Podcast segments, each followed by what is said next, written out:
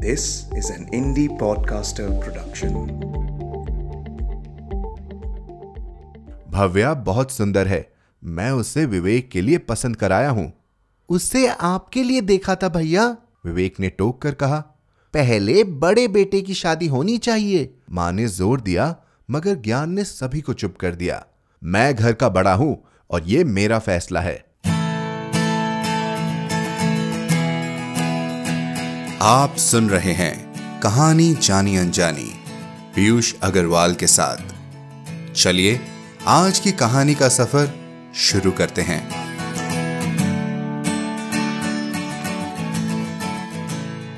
नमस्कार दोस्तों, कैसे मिजाज हैं आपके? अब आप हमारे मिजाज पूछेंगे तो मियाँ, वो तो एकदम दुरुस्त हैं। अरे भाई, आप सबके प्यार ने हमें बेस्ट स्टोरी टेलिंग पॉडकास्ट का अवार्ड जिताया है।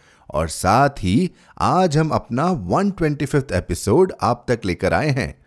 कहानी जानी अनजानी का ये पड़ाव आप सभी के कारण संभव हुआ है। तो आप सभी को बधाई और यूँ ही साथ बना रहे। तो दोस्तों, क्या खास लाए हैं हम आपके लिए इस मौके पर हाँ? सोचिए सोचिए। अरे, एक खूबसूरत कहानी, जन्मदिन मुबारक। और कहानी की लेखिका अलका सिन्हा जी से। बेहद ही रोमांचक बातचीत। इस कहानी के साथ हम वर्ल्ड साइट डे या विश्व दृष्टि दिवस भी मना रहे हैं। अंतर्राष्ट्रीय वातायन पुरस्कार से सम्मानित अलका सिन्हा जी की सात पुस्तकें प्रकाशित है। जीमेल एक्सप्रेस इनका बहुचर्चित उपन्यास है, जिसका पाँच भारतीय भाषाओं में अनुवाद किया जा चुका है। तीन कविता संग्रह तथा तीन कहानी संग्रह प्रकाशित है। इनकी रचनाएँ हिंदी कोर्स में पढ़ाई जाती हैं। ये डीडी नेशनल पर प्रसारित साहित्य कार्यक्रम पत्रिका की विशिष्ट श्रृंखलाओं को प्रस्तुत करती रही हैं। तेरह वर्षों तक गणतंत्र दिवस का आँखों देखा हाल सुनाने के साथ साथ इन्हें राष्ट्र महत्व के कार्यक्रमों की रेडियो और टीवी कमेंट्री करने का भी गौरव प्राप्त है। इनके बारे में और जानकारी के लिए हमारी website Piyush Agarwal dot com पर जाएँ। तो चलिए शुरू करते हैं आज की कहानी का सफ़र।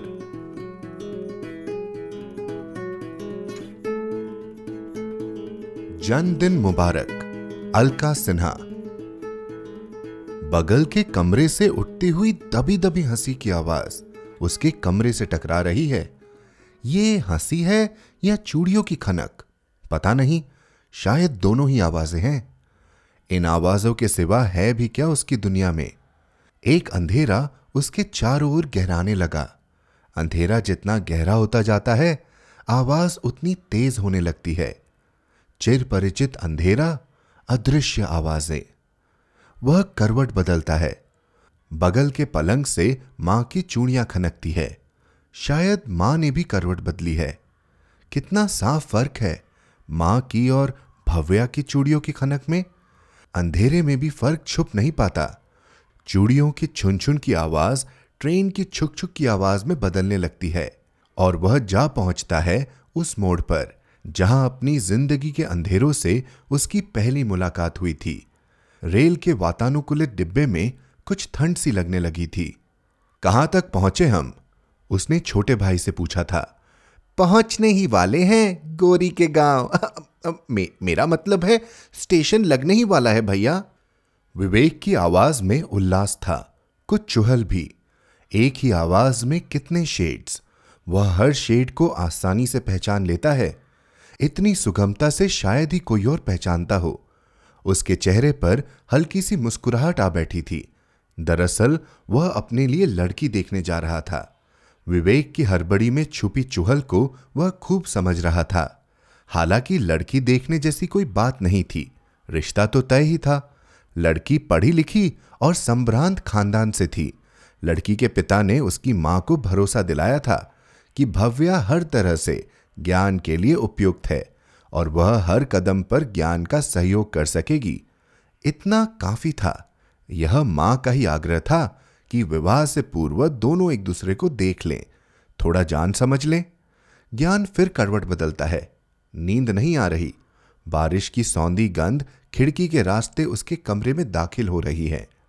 दबे पाँव उठकर वह खिड़की के करीब आ पहुँचता है। पता नहीं, रात कितनी गुजर गई और कितनी बाकी है। वैसे भी उसके लिए रात और दिन क्या फ़र्क रखता है? वह खिड़की की सलाखों पर सिर टिकाकर खड़ा हो जाता है। रिमझिम रिमझिम का संगीत बजाती बारिश हो रही है। इच्छा होती है वह दरवाज़ा खोलकर बाहर निकल जाए। बरसात में भीगे माल को उसमें गाए। उसकी दुनिया का स्थायी राग, रात के गहन अंधकार में गाया जाने वाला करुण राग, मालकोस। टीहू टीहू, कोई पंछी सुबह होने का ऐलान कर दूर उड़ गया है, यानी कुछ देर में दिन पूरा खुल जाएगा। चिड़ियों के कोरस में पेड़ों के पत्ते सुर मिलाएँगे, वातावरण में संगीत गूंजने लगेगा। रे, ग, ध, नी का कोमल स्पर्श, उसे भला लगता है। राग भैरवी, भोर के प्रथम पहर में गाया जाने वाला राग, उसके भीतर मलहम का एहसास भरता है। मन काफ़ी कुछ संयत हो चुका है। वह आकर बिस्तर पर लेट जाता है। ताकि माँ जगे तो सभी कुछ सामान्य सा लगे। फिर चूड़ियाँ खनकी है। भव्या मेज पर चाय रख गई है। वह उठकर मेज के पास पहुँचता है और कुर्सी खिसकाकर बैठ जाता है। रात की बारिश से मौसम कुछ ठंडा हो चला है। चाय की पहली चुस्की ही ऊर्जा का संचार करती है। वह मेज पर हाथ घुमाता है। मेज खाली है? अरे, यहाँ मेरी किताबें रखी थी। आश्चर्य!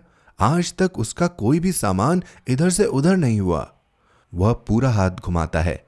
हाथ का सामना किसी से नहीं होता। मेज पूरी तरह खाली है। भव्या!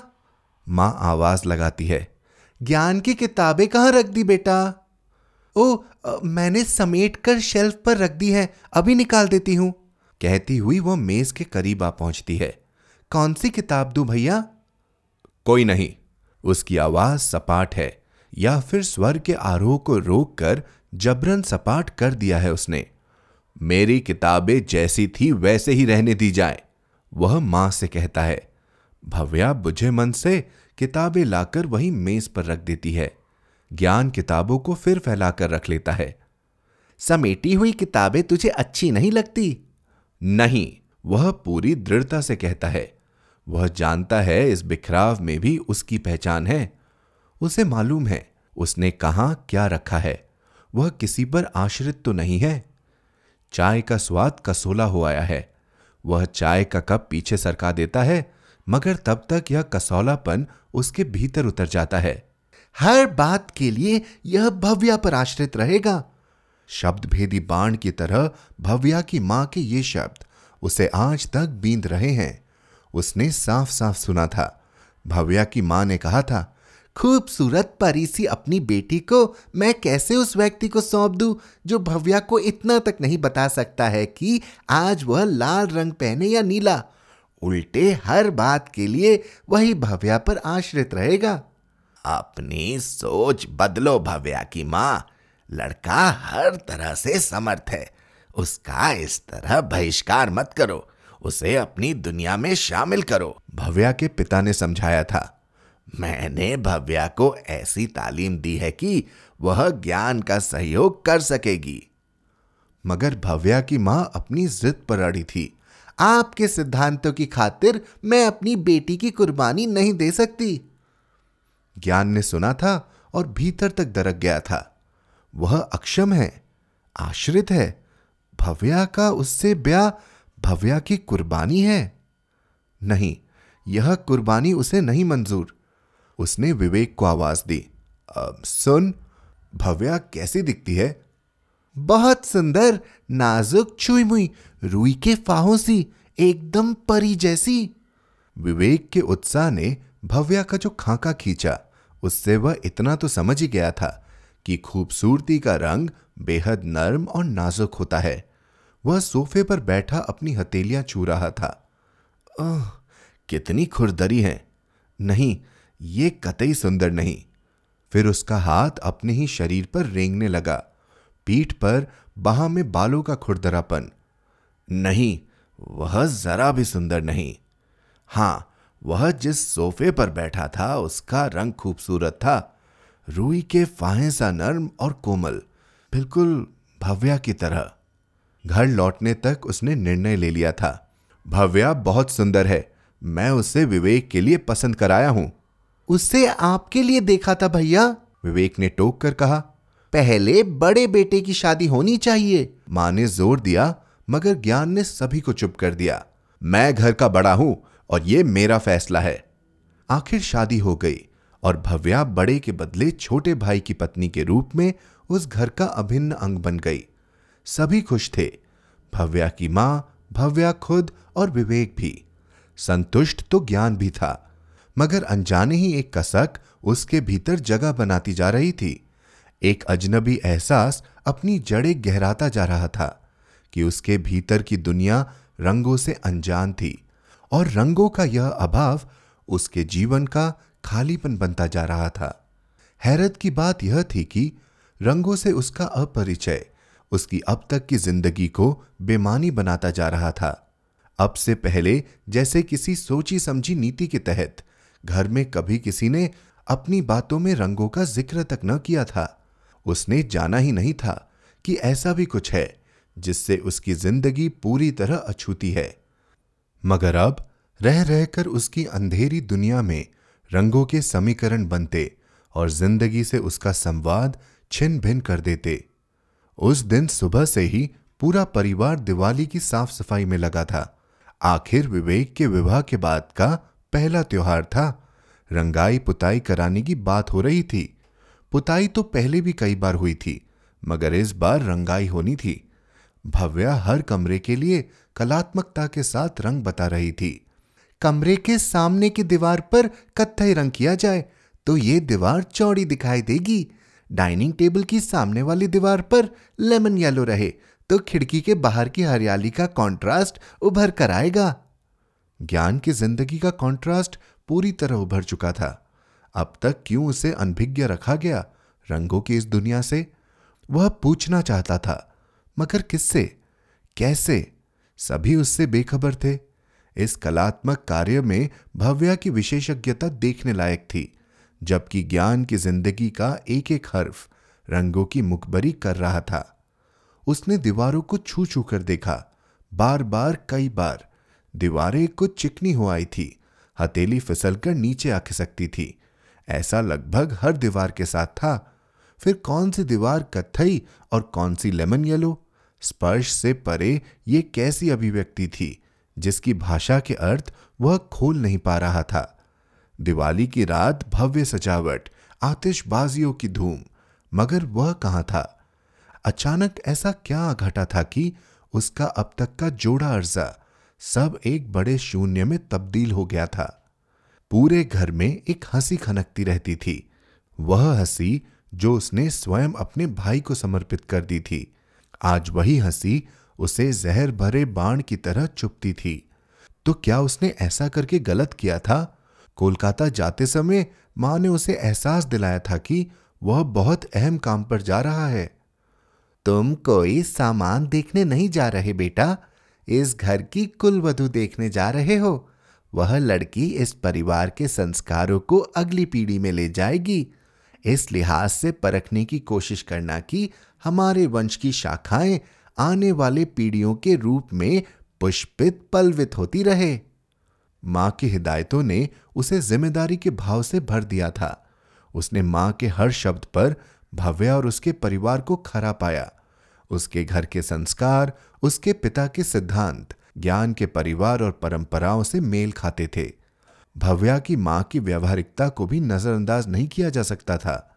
यह सच है कि भव्या की माँ के शब्दों से वह आहत हुआ था। क्या सिर्फ़ इसलिए उसे भव्या की उपस्थिति को नकार देना चाहिए था? इस व्यवहारिकता के कारण उसे अपनी ज़िंदगी के अधूरेपन का एहसास हुआ था। इसलिए उसे इस संबंध को ना कर देना चाहिए। क्या सिर्फ़ इसलिए कि अधूरेपन की यह जानकारी उसे आहत करती थी? इस तथ्य को ठुकराया जा सकता था?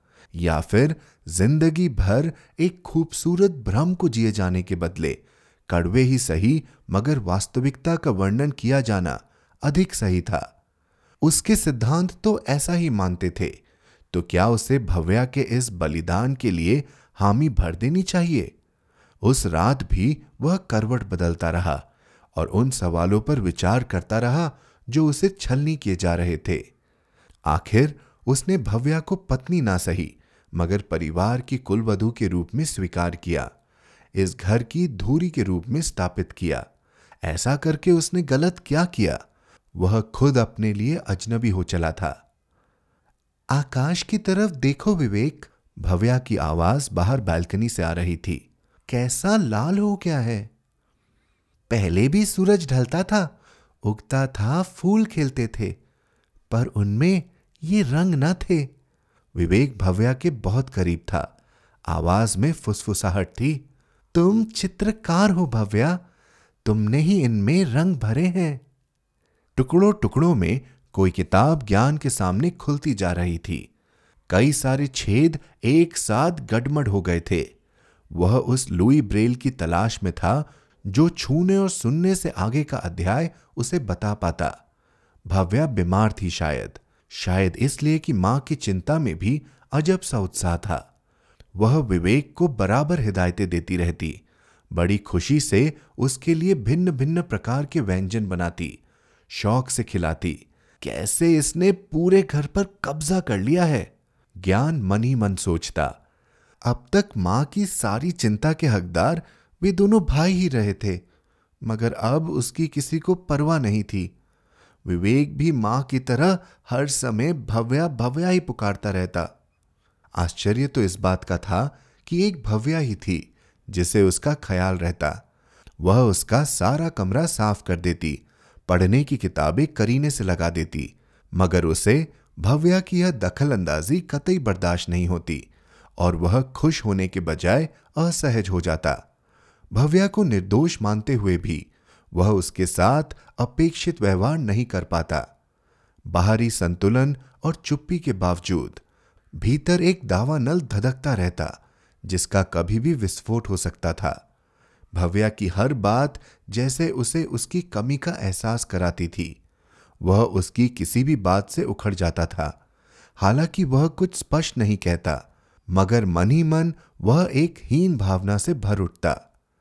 जन्मदिन मुबारक हो भैया। भव्या की आवाज़ और पीछे पीछे विवेक और माँ का स्वर।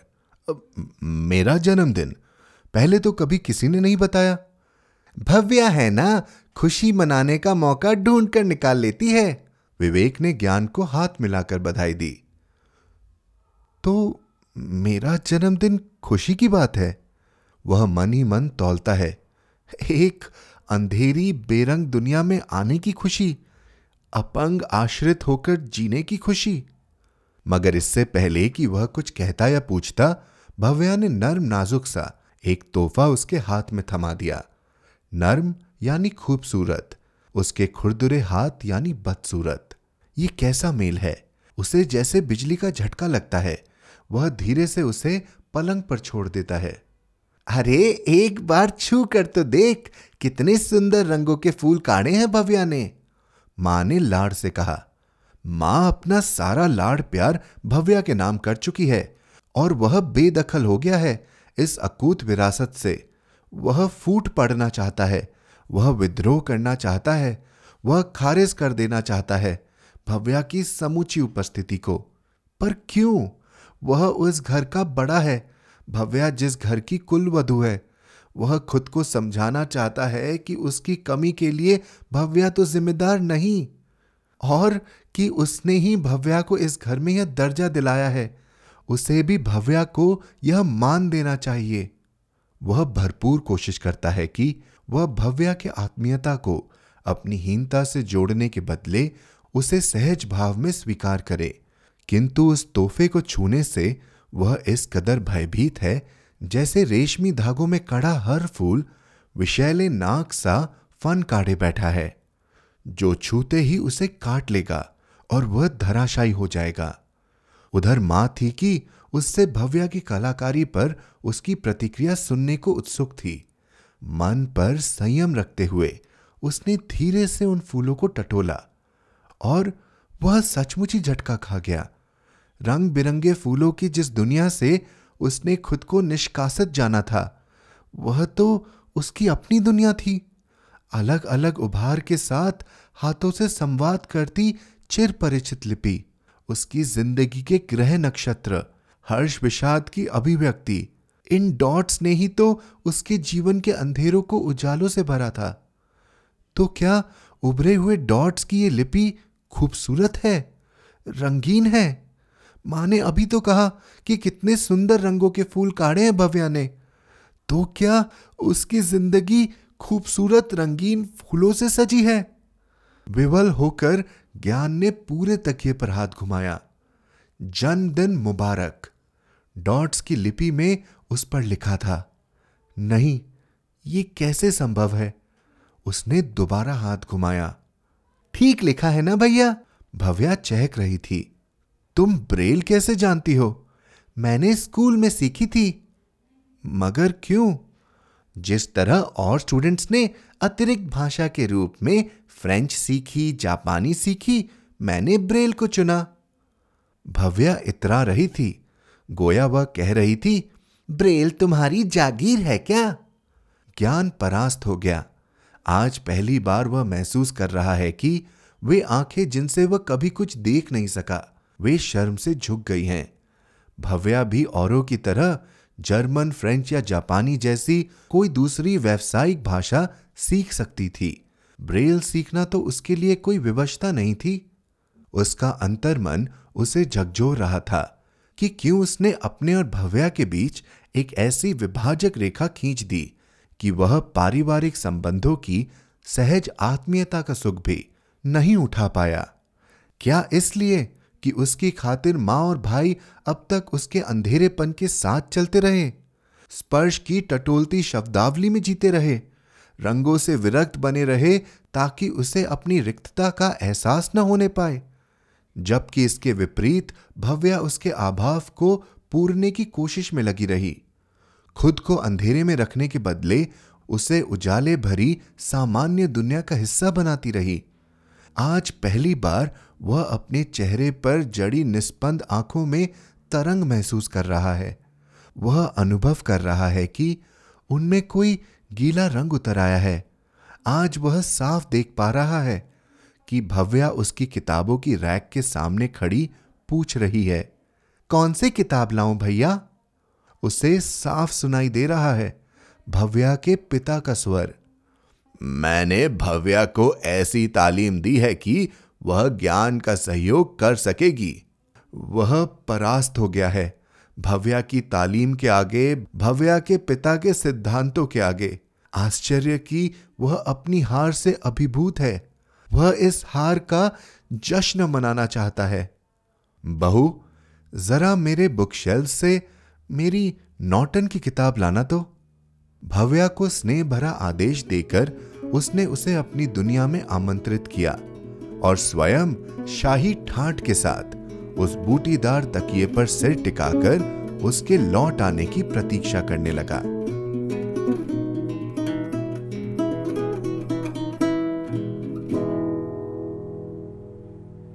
तो अभी जो आपने कहानी सुनी, वो थी जन्मदिन मुबारक।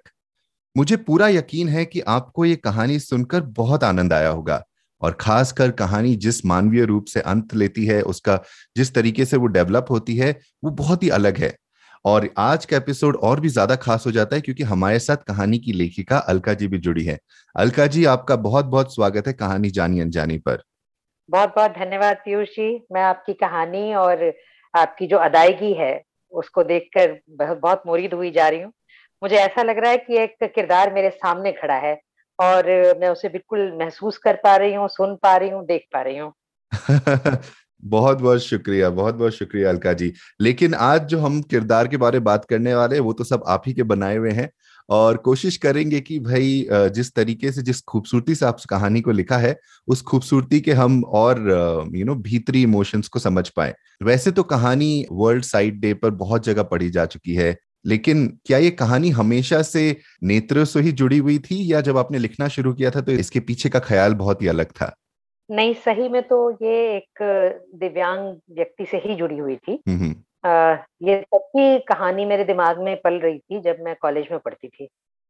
तो ऐसा रहा कि इस कहानी को लिखने से पहले कॉलेज के जमाने में होता था कि हम लोग NSS social service national social service इसके साथ जुड़े होते थे। तो मैं तो इसमें डायरेक्टली नहीं जुड़ी हुई थी मेरे साथ एक मेरी फ्रेंड थी वो जाती थी और वो कुछ ऐसे जो ब्लाइंड लोग थे उनके लिए लिखने का काम करती थी उनकी राइटर बनती थी अच्छा। उनके एग्ज़ाम में तो वो अपनी घटनाएँ शेयर करती थी और उसने एक बार मुझे कहा था कि अलका तेरे को पता है ये लोग ना बड़े ही वो होते हैं मतलब इनसे कुछ कहो ना ऐसे छिटक के पड़ते हैं जैसे कि ना तुम हमारी मदद मत करो हम्म। तो मुझे उसने जिस ढंग से कहा मुझे वो वो पॉजिटिव तो नहीं था। लेकिन मेरे दिमाग में एक पॉजिटिव पर्सपेक्टिव आया और मुझे ऐसा लगा कि ये लोग अपने आप को किस तरह से देखते होंगे इनकी दुनिया कैसी होती होगी जगह जगह इनको ये सुनने को मिलता होगा कि भाई आओ इनको सड़क पार करा देते हैं हम्म। आओ इनकी ये मदद कर देते हैं। तो एक बात ये थी और दूसरी झलकी जो है वो ये थी कि मेरी छोटी बहन जो थी ना वो spastic society of northern India वहाँ से पढ़ाई कर रही थी स्पास्टिक बच्चों के लिए। तो वो बच्चे जो होते हैं ना वो थोड़ी उनकी मेंटेलिटी बड़ी अलग सी हटकर होती है। हम्म, हम्म। तो वो बार बार घर में बात होती थी और वो ये कहती थी कि इनके साथ ना आप अलग बर्ताव मत किया करो। उनको हमारे साथ चलने दो। तो कहीं मेरे कॉलेज की लाइफ इस घटना से आकर के ना वो तब की घटना जो थी जो मेरे दिमाग में क्वेश्चन मार्क बन के बना हुआ था वो दोनों आकर के कनेक्ट हुए। और मुझे ऐसा लगा कि मुझे कुछ लिखना है। इस कहानी को लिखने की मैंने तीन बार कोशिश की। और पहले बार में मैंने उसका कैरेक्टर डेवलप किया कि मुझे पहली शर्त है कि मुझे कहीं ये नहीं कहना कि उसके साथ क्या सीमाएँ हैं ये नहीं अच्छा। कहना मुझे। तो ये यहाँ तक तो मैंने उसको कैरी कर लिया। लेकिन उसके बाद उस कहानी को कहा किस क्लाइमेक्स पे लाना है ये मेरे समझ में नहीं आ रहा था कि भी अब शादी के लिए गया वहाँ तक तो मैं पहुँची लेकिन उसके बाद क्या होगा मुझे समझ में नहीं आया। और वो कहानी फिर रखी रखी रखी खो गई। फिर मैं अपने ऐसे ही कहीं बातचीत हो रही थी तो मैंने कहा भाई ऐसे ऐसे मेरे पास एक प्लॉट है तो मित्रों ने कहा ये तो बड़ा ज़बरदस्त प्लॉट है इस पे काम करो। तो फिर मैंने इस पे काम किया दोबारा। दोबारा काम किया तो फिर मैं वहाँ आकर अटक गई कि जब शादी तय हो जाती है उसकी और वो लड़की का वो क्या करे? शादी के लिए वो गया वो लड़की को कैसे मना करे या नहीं करे या क्या सिचुएशन होनी चाहिए? तो ये मैं सोचते हुए ना फिर वहाँ अटक गई कहानी और ये फिर खो गई मेरे से। और तीसरी बार ऐसा हुआ कि मैं बैठी हुई थी और मेरे दिमाग में एक ऐसे थॉट आया कि आज ये कहानी हो जाएगी। और यहाँ तक कि मुझे ये भी आया कि किस कमरे में कहाँ रखी हुई कहानी मिलेगी। और सही में मुझे वही मिली वो डायरी जहाँ मैंने इसको अधूरा छोड़ा हुआ था। उसको बैठ करके मैंने वन गो में पूरा किया और जो इसका अंत बना, उसको लिखने के बाद मैं ईश्वर को मानती हूँ। मैंने जाकर के अपने घर की जो मंदिर है मेरा, मैंने उसके हाथ जोड़े कि जो विशालता, जो भव्यता, जो उदारपना इस कैरेक्टर में या उसके ज़रिए मैंने मतलब आया है, मेरी कलम से निकला है तो मैं उसका धन्यवाद, आभार किया मैंने, क्योंकि मुझे खुद बड़ा संतोष हुआ उसको लिखने के बाद।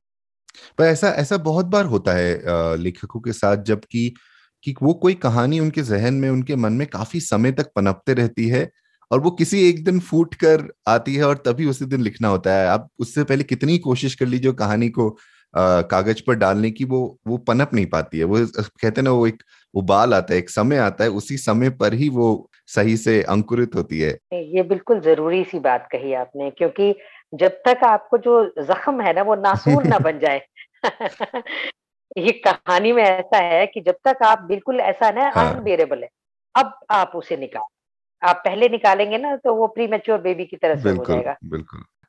बहुत खूब। चलिए थोड़ा किरदारों के बारे में भी बात करते हैं। अब ज्ञान के बारे में तो आपने कहानी में बहुत खूबसूरती से लिखा है।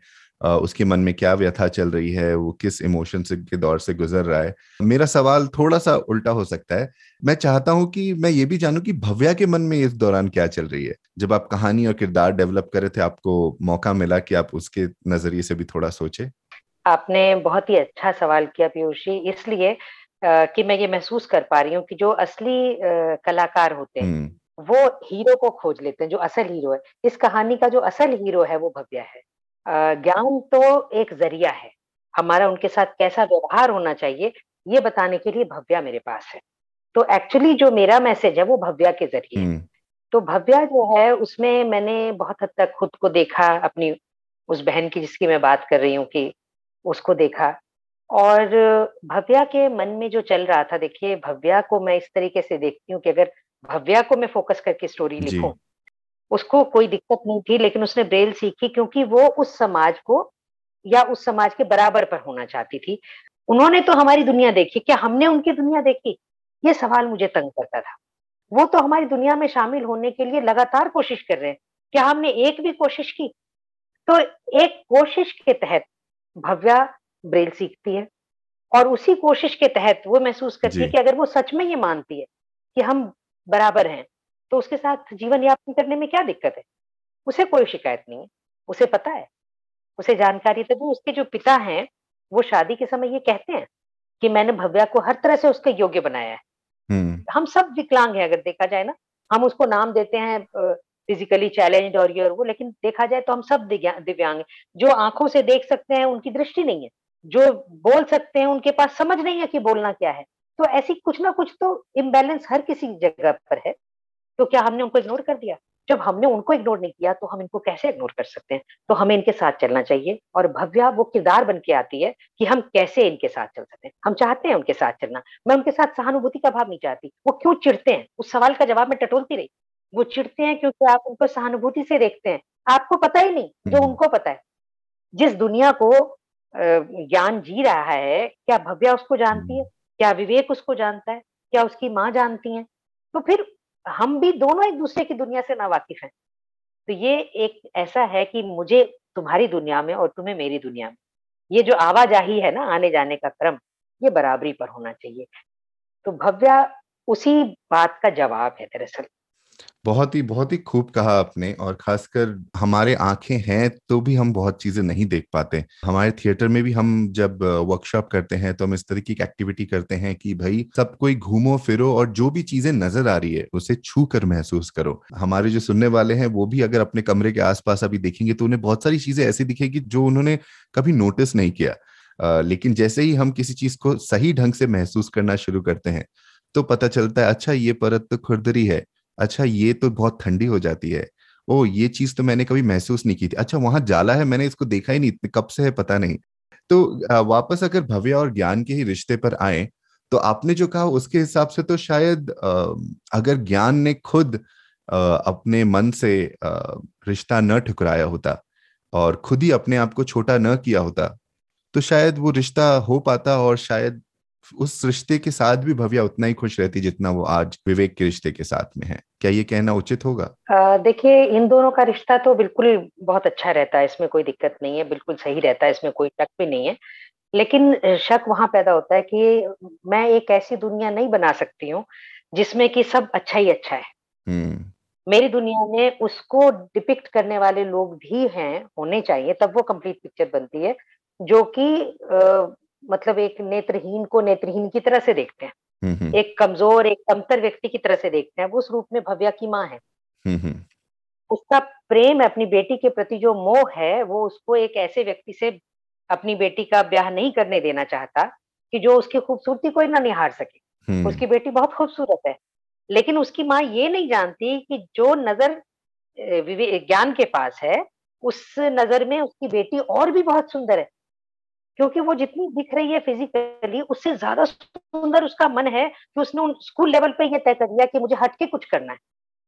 और मैंने जो बताया आपको शुरू में ही कि उनको ये बहुत चुभता है कि आप उनको अलग देखें। तो जैसे ही वो ये महसूस करता है तो वो वो जो एक तकलीफ़ है जो चुभन है जो हम हमारा व्यवहार उन्हें दे रहा है उसको लाना और उसकी जो सेंसिटिविटी है, उसकी जो डेप्थ है, उसको बताना, वो बताने के लिए शायद यही एक तरीका मुझे नज़र आया कि भाई वो वहाँ तक जाता है शादी के लिए लड़की देखने के लिए और उसको इतनी चुभन होती है, इतना दर्द होता है, उसका स्वाभिमान इतना आहत होता है कि वो कहता है मैं इससे शादी नहीं कर सकता। उसकी माँ जो एक किस्म से एक मेटाफर है, एक तौर पर। मैं माँ को औरत में नहीं कहना चाहती या व्यक्ति रूप में नहीं देखना चाहती हूँ। मैं माँ को एक जनरल बिहेवियर बताने के लिए कि हम जिस तरह से पेश आते हैं उनके साथ में हमारा जो नज़रिया है उनके प्रति उसको बताने के लिए माँ की जो स्थिति है वो मैंने रखी है। और अगर ये शादी कर लेते तो वो वाला हिस्सा आता ही नहीं। हम इस बात को महसूस ही नहीं कर पाते अरे ये तो मैं हूँ। मैं भी तो ऐसे ही करती हूँ। मैंने भी तो ऐसे कहा था मैंने भी तो ऐसे सोचा था। तो वो हिस्सा आता ही नहीं। बहुत खूब अलका जी मतलब आपने जिस तरीके से हमारे लिए इस कहानी को तोड़ा है और अपने अपने अप्रोच को का व्याख्यान किया है वो हमारे सुनने वालों को और उनमें से जो लिखना चाहते हैं उनके लिए बहुत ही मददगार रहेगा। तो ये तो हो गई कहानी की बातें। थोड़ा और आपके बारे में जानते हैं। तो आपने लिखना कब से शुरू किया? आ, मैंने लिखना तो स्कूल में मैं सेवन्थ एट्थ में थी शायद तब से लिखने लगी थी मैं। लेकिन उस वक्त मैं कविताएँ लिखती थी। कहानियाँ नहीं लिखती थी। पर कहानियाँ मेरे भीतर पड़ी रहती थी। मतलब अच्छा। मैंने कई कहानियाँ जो बाद में लिखी वो उस समय की थी जब मैं टेंथ में पढ़ रही थी। तो मतलब छोटी छोटी सी चीज़ें कभी मुझे कोई बात पड़ी या बल्कि टेंथ से भी पहले तो मैं अगर कहूँ कि मैं सिक्स सेवन्थ में ही होंगी शायद। तो मेरी जो पहली कहानी थी वो सी पर लेकर के थी पहली या दूसरी कह सकते हैं। कि मैं घर से एक दिन जैसे निकल गई अचानक ही कि भाई मुझे लाइब्रेरी में उन दिनों पढ़ने का रिवाज था डीपीएल दिल्ली पब्लिक लाइब्रेरी तो मैं पढ़ने के लिए जाना चाहती थी। अब दोपहर को मम्मी सोया करती थी मैं मुझे नींद नहीं आती थी तो मैं स्कूल से आई बैग वैग पटका खाना खाया उसके बाद नींद तो आती नहीं थी लाइब्रेरी चली गई। वहाँ से किताबें लेकर के आई चार पाँच किताबें रख ली और दोपहर भर पढ़ी और अगले दिन शाम को फिर वो किताबें पलट दी दूसरी ले आई ऐसे चलता था। तो एक दिन ऐसा हुआ कि मेरे पास किताब जो थी वो मैं पढ़ चुकी थी और दोपहर काटने के लिए कुछ था नहीं मेरे पास। तो मैंने सोचा मैं जरा दोपहर में ही चली जाती हूँ लाइब्रेरी। इस बात पर मुझे अच्छी खासी डांट पड़ी मम्मी से काफ़ी डांट पड़ी। अच्छा। और और मेरा मन इतना खिन्न हो गया उसके बाद छोटी सी तो थी एडोलसेंट एज था। तो मैं निकल गई जब शाम को मुझे छूट मिली जाने की तो मैं शाम को निकली। और लाइब्रेरी से किताब लेने के बाद मैंने ये तय किया कि मैं घर नहीं जाती। मुझे कोई प्यार ही नहीं करता। अच्छा। मुझे घर क्यों जाना है? और मैं घर से निकल गई बाहर और मैं बिल्कुल ही एक अलग डायरेक्शन में निकल गई बजाय घर की तरफ़ मुड़ने के। और उस तरह से घूमते घूमते तो ये जो सारी कहानी थी तो उस बात को मैं उस समय शायद लिखना नहीं जानती मगर महसूस तो तब भी बाद में जब मैंने इसको लिखा तो क्योंकि मैंने उसको बहुत समय तक महसूस किया था और उस दौरान मेरी बेटी इतनी बड़ी हो गई थी जितनी बड़ी मैं तब थी। और कुछ वैसा ही मिसअंडरस्टैंडिंग हम दोनों के बीच हुआ था। तो वो थी जिसने मुझे एकदम से धक्का दिया और मैंने वो कहानी लिखी। क्या नाम है कहानी का? कहानी का नाम है मिनी। मिनी नाम की छोटी सी लड़की है उसको लेकर के। अक्सर इस उम्र के बच्चे घरों से भागने की सोचते हैं और ये महसूस करते हैं कि उन्हें कोई प्यार नहीं करता। तो उस हम्म। वाले हिस्से को मैंने पकड़ा क्योंकि मैंने बताया ना उसके बाद मेरी बेटी इतनी बड़ी हो गई थी और उसने भी यही महसूस किया। कि मैं उससे प्यार नहीं कर रही हूँ उसको अंडरस्टैंड नहीं कर रही हूँ। तो मुझे एकदम से अपनी हम्म। घटना याद आई और फिर मैंने उसको मुझे ऐसा लगा कि मुझे लिखनी चाहिए कहानी। तो अब आपने जब वॉलेंटरी रिटायरमेंट ले लिया है और आप लिखने पर आ, फोकस करना चाहती हैं तो आ, क्या लिख रही हैं आजकल आप या फिर क्या लिखने का इरादा है? एक उपन्यास मैंने दरअसल शुरू किया हुआ था और उसको मैं पूरा नहीं कर पा रही हूँ। तो अब मैं उसके ऊपर काम करूँगी और वो उपन्यास भी बड़े अलग से विषय पर है। तो मैं उसको, जो मैंने एक कहानी के तौर पर लिखा था और मुझे लगा कि कहानी में ये बात पूरी नहीं हो पा रही तो अब मैं उसको एक विस्तार के साथ में और हर कैरेक्टर को ठीक ढंग से उसका ड्यू देते हुए उपन्यास के तौर पर लिख रही हूँ और मुझे उम्मीद है कि वो कुछ पॉजिटिविटी के साथ बेहतर चीज़ एक बेहतर दुनिया की तरफ़ लेकर चलेगी हम लोगों को। बहुत ही खूब अलका जी आपके इस उपन्यास का हम सभी को इंतज़ार रहेगा। अलका जी आज हमारे साथ जुड़ने के लिए बहुत बहुत शुक्रिया। आपके साथ बातें करके बहुत मज़ा आया और आपने जिस तरीके से कहानी हमारे लिए तोड़ी और कहानी के पीछे कहानी बताई है लेखकों के लिए खासकर बहुत ही अच्छी प्रेरणा बनकर आएगी। बहुत बहुत धन्यवाद पीयूष। जी मैं भी आपका और आपके पूरे ग्रुप का बहुत धन्यवाद करना चाहती हूँ। आपने जो सवाल पूछे वो सचमुच में एक रूटीन सवाल से हट करके और उन्होंने मुझे भी अपने भीतर झांकने का मौका दिया। आ, मैं आपके ज़रिए इस पूरे मंच को और जो हमारे साथी जुड़े हुए हैं और मुझे सुन रहे हैं उन सबका बहुत बहुत आभार व्यक्त करना चाहती हूँ और उम्मीद करती हूँ कि ये सिलसिला आगे भी कायम रहेगा। तो कैसा लगा आपको आज का एपिसोड हमें ईमेल करके बताएँ hello at the rate Piyush Agarwal dot com पर। आप जहाँ कहीं भी हमें सुन रहे हैं सब्सक्राइब बटन पर क्लिक ज़रूर करें, ताकि आप हमारी कोई भी कहानी मिस न कर जाएँ। साथ ही एप्पल पॉडकास्ट और स्पॉटिफाई पर हमें रिव्यू और रेटिंग देना न भूलें। मिलते हैं अगले शुक्रवार एक और कहानी के साथ। कहानी जानी अनजानी पॉडकास्ट में अपना योगदान देने के लिए जाएँ पीयूष अग्रवाल डॉट कॉम पर और सपोर्ट द शो लिंक पर क्लिक करें। यह पॉडकास्ट आपके ही योगदान का नतीजा है। आज के एपिसोड की प्रोड्यूसर हैं देवांशी बत्रा। आप सुन रहे थे कहानी जानी अनजानी पीयूष अग्रवाल के साथ, जो कि इंडी पॉडकास्टर की एक पेशकश है। तो हम आपसे मिलते रहेंगे हर शुक्रवार। तब तक के लिए अपना ध्यान रखिए, स्वस्थ रहिए और मुस्कुराते रहिए।